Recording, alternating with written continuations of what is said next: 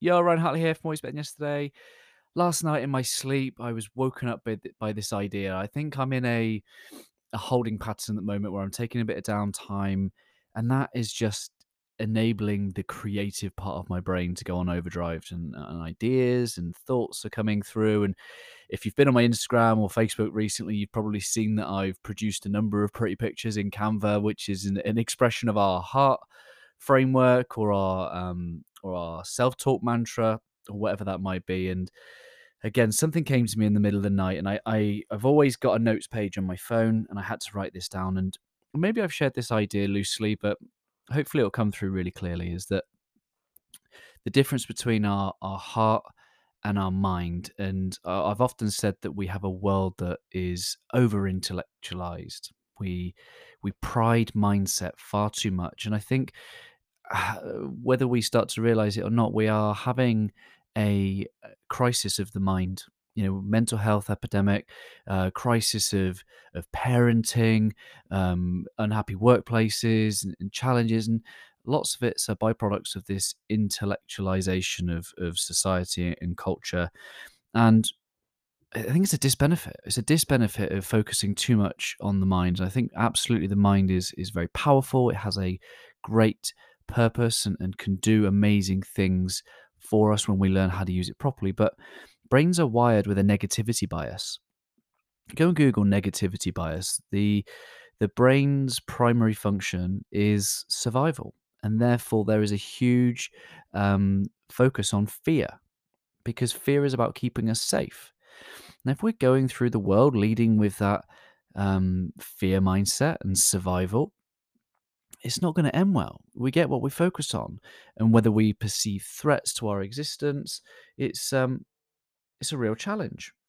It's a real challenge, and we know that if we perceive thing, if we perceive the world through fear, we our bodies are going to be filled with uh, adrenaline and cortisol, and constantly in this fight, flight, freeze situation, and and that presents a challenge. We have unhealthy bodies, then we have self-focused um, uh, leadership, we have self focused behaviors, we uh, become more competitive. So the, the mind's negativity bias is really going to do us a disservice. And that's why the, one of the greatest acts of leadership is to is to connect with the heart, to lead with the heart. That is the the greatest responsibility we have right now is to connect with our heart set, is to connect with who we are, what we care about, what's important to us, get into our bodies and realize that we lack nothing and that we can then come to the world being the gift uh, for others. And and then we have a secondary responsibility, which is to develop the mindset. We then can use the mind for what it's there for, which isn't necessarily to lead the way, but to guide the way, to find the best way of doing things, to be logical, be um, great at planning, be great at problem solving, the mind is not supposed to lead the way because it has a negativity bias. When we learn to connect with the heart, realize we lack nothing, we come to the world with love, we get to serve others, then we can focus on developing the mind to find the best solutions, to find the best opportunities for us to advance that cause.